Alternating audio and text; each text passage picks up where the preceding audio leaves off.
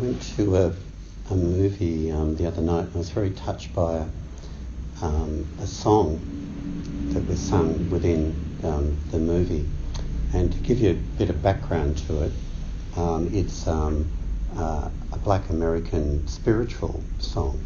So to put it in context, think of the person singing this song as a slave or had recently been a slave whose family's been broken up and disconnected. Um, but it's about homecoming. And um, I'll just repeat to you some of the, um, the uh, words of the song. It's called um, The Wayfaring Stranger. And the words go, um, I am a poor wayfaring stranger travelling through this world of woe. But there is no sickness, toil, or danger in that bright world to which I go. I'm going home to see my father. I'm going home no more to roam. I'm only going over Jordan. I'm only going over home. I know dark clouds will gather o'er me. I know the way is rough and steep. But beauteous fields they lie before me, where God's redeemed their vigils keep. I'm going home to see my mother. She said she'd meet me when I come. I'm only going over Jordan. I'm only going over home. Mm-hmm. And uh, those words, of course, are in a, um, a Christian religious context of going home to heaven. But I'm not concerned about the theology. I'm really, I'm really touched by that um, human spirit of the desire to come home. Right? And in, in many ways, we're all, all uh, wayfaring strangers. Mm-hmm in a Buddhist sense, we would maybe say travelling through the six worlds. And what it reminded me of is a koan in our koan study, which in many ways touches on the same theme of coming home. And it's called Seijo and Her Soul. And it's based on an old Chinese ghost story. And a Zen teacher turned it into a koan but as the story goes, there was a woman, a young woman who lived in a, a village in China, and she had a childhood sweetheart, and they actually had a relationship and lived together. Um, but then her father bequeathed her to another older man in the village, and um, and so the the the uh, the lover of this young woman um, was just felt it was too hard to bear to see his partner taken away from him and see her in another relationship. So he um, took his boat and he rowed away down the river, um, away from the village in the night time. And as he was going down the bank, he heard this cry calling out from him from the bank, and it was Seijo, his lover. And so she joined him and they went down the river together and they ended up way down the river in some other distant land. And they stayed together for 20 years and they raised children and, you know, had a, had a reasonable life together.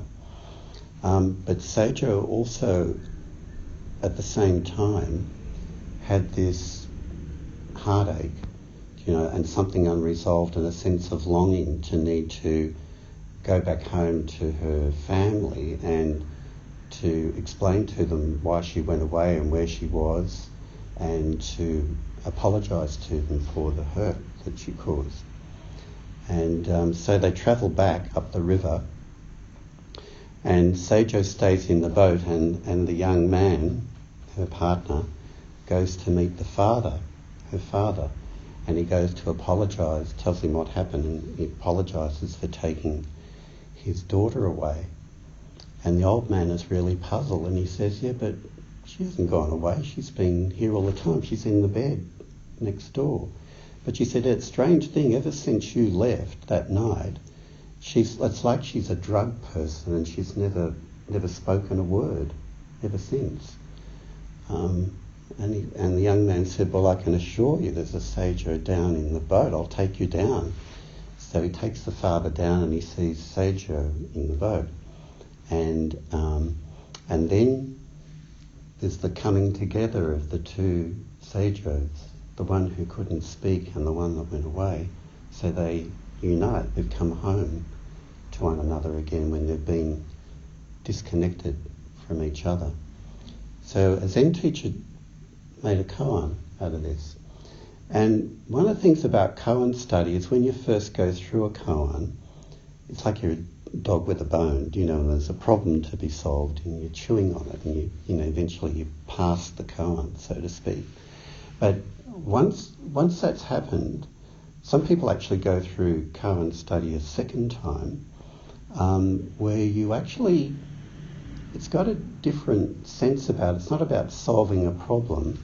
It's kind of about it, like reading a poem or hearing a song. Somehow it, it just resonates within you in a different way. And it's not about something you pass. It's just like it's a, like a poem. It's like a configuration in your mind that just speaks to you at a different level. And um, not that I've formally gone through koans a second time, but by doing Dharma talks and so on and doing Dharma talks about koans, you get to um, appreciate them more. And, and that is the that is the theme of Seijo and its and her soul. It's this sense of, and with the um, the, the, wayfaring stranger, it's been we're se- we feel we're, we're separated out in some way from our life. So there's a a sense of separation, um, and then what occurs is a, a sense of longing to come back to home, to come back to connectedness again. And that, that's the nature of Zen practice. Um, it's the nature of um, um, many uh, uh, religious ventures that people go on. It doesn't matter about the theology so much, it's more about the experience. But that's often what we're, we're all experiencing, you know, why we come to a practice like this is that we recognize there's some strange sense of disconnect that we can't quite put our finger on, and there's a longing to come back to something. And but from a, in a Zen context, where the separation is, is that we're um, is in this disconnected mind state, you know, disembodied mind. And um, it comments on everything and criticizes things and analyzes things, and we live in it.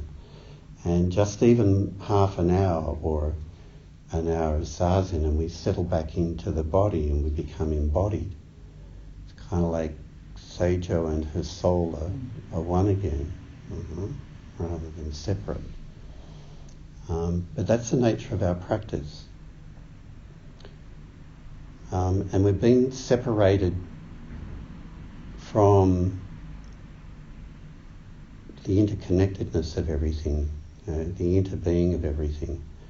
And uh, it goes back a long way in our life, and that became our normal. But somehow inside we go, that's, that's not quite right. There's something missing here, and that's where the journey begins. But of course, in Zen, you don't go to a heaven somewhere. That home is coming back to this moment as it is. Mm-hmm. So it's a very, a very touching song and a very touching koan that that connect with the um, the same point. And often you hear people say after years and years of practice, um, I just kind of feel like I've come home to myself. Um, sometimes in my counselling practice, I hear people telling me who've had um, difficult childhoods or family experiences. They they say things like, I, I just go through the world feeling really confused and really bewildered by life, and I don't really know who I am. And Um, and you can see them searching to, to come back to their what you might call their true self. Right?